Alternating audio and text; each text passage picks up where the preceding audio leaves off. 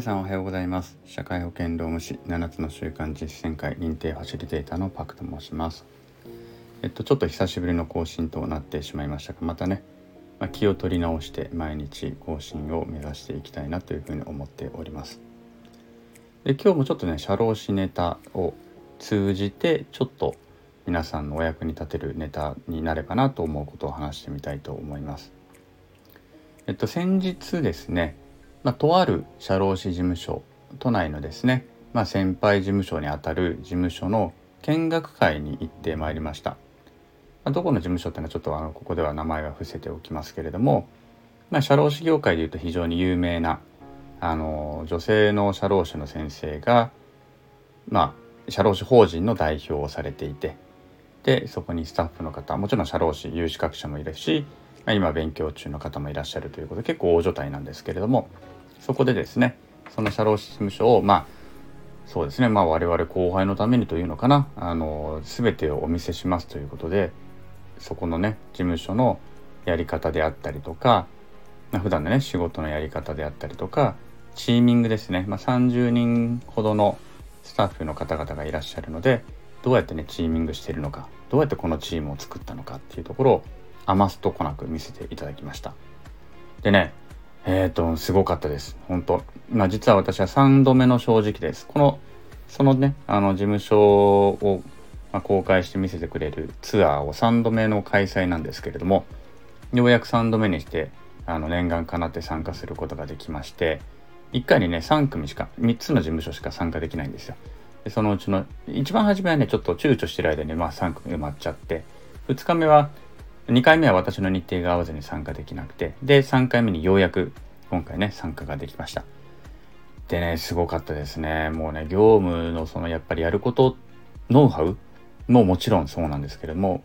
あのー、またねこのチームってのをどう作ってるのかっていうのが、まあ、こうやってチームって作られるんだなっていうのがねすごくひしひしとあのふつかかんで感じることができたわけです。うん。でね、業務でいうところっていうと、まあ本当皆さんね当たり前のことをきちっとやっている。うん。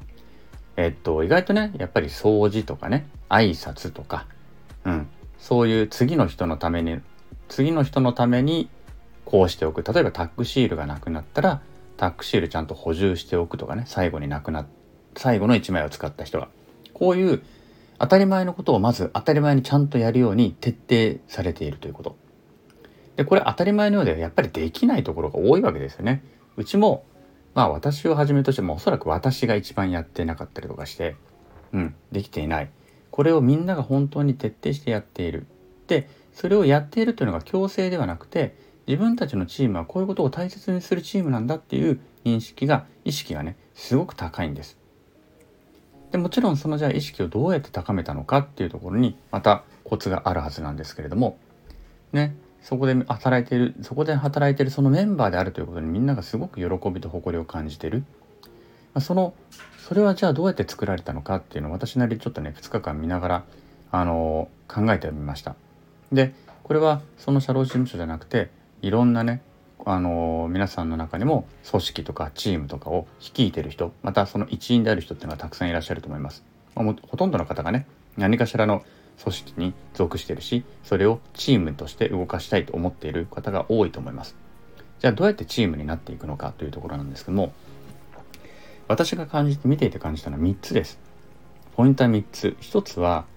やっぱりコミュニケーションね、コミュニケーションをしっかりとる。でこのコミュニケーションっていうのをね、単純にコミュニケーション取ればいいんだよってことではなくて、どうコミュニケーションをしっかり取るってどういうことなのかというと、もうちょっと深掘りすると、言葉や態度を曖昧にしていないということなんですね。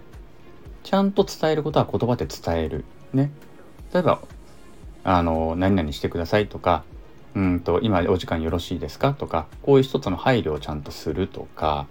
ね、態度、例えば挨拶する態度とかお礼を言う態度とか、こういったことも一つ一つを曖昧にしない、適当にしない、ちゃんとやる、目を見てやるとか、目を見て挨拶するとかね、あの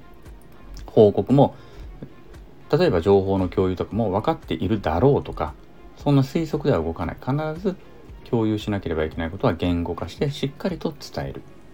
こういったことが徹底にされている。言葉や態度を曖昧にしないコミュニケーションが徹底されているというのが一つ。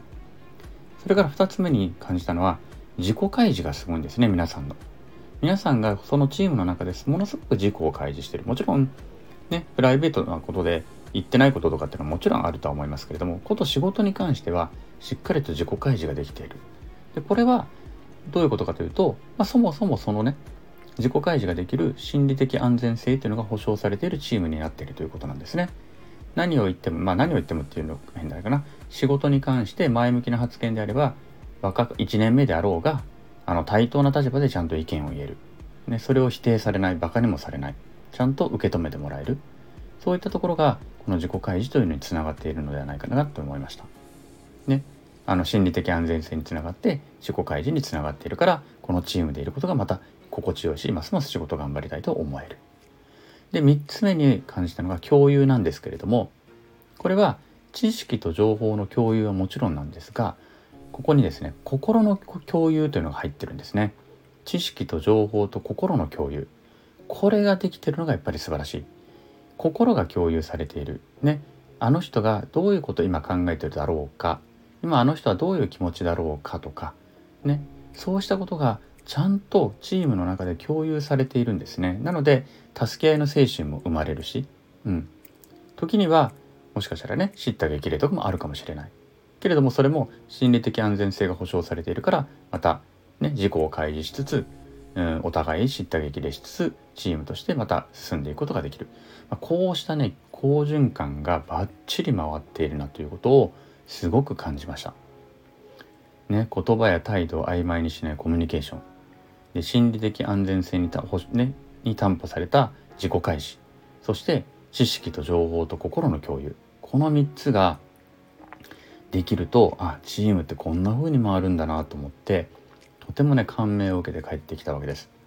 はい。で、うちの事務所ではね、まだまだそういったことが全くできていないので、ぜひこれをね、あのー、お手本にしながら、自分うちの私の事務所もチームとして作っていきたいし、またね、あの今回私が気づいたこのみっつというのはやっぱり普遍のものだと思うので、いろんなところでもね、お伝えしていきたいなというふうに感じているわけであります。はい。えー、っとね、そんなことをちょっとお伝えしながら、今日は以上にしたいなと思います。みっつですよ、みっつ、ね。コミュニケーション。言葉や態度を曖昧にしないコミュニケーション。で、えー、それができる、ね、えー、ごめんなさい。言葉や態度を曖昧にしないコミュニケーション。で、自己開示ね。で、これはそれができる心理的安全性が保障されている。心理的安全性が保障されている自己開示。そして、知識と情報と心の共有。このみっつが素晴らしいチームにはある。まあ、備えられているのではないのかなという、えー、私の気づきを、えー、もしね、お役に立つ方がいらっしゃればと思って共有させていただきたいと思います。はい、本日は以上になります。またお会いいたしましょう。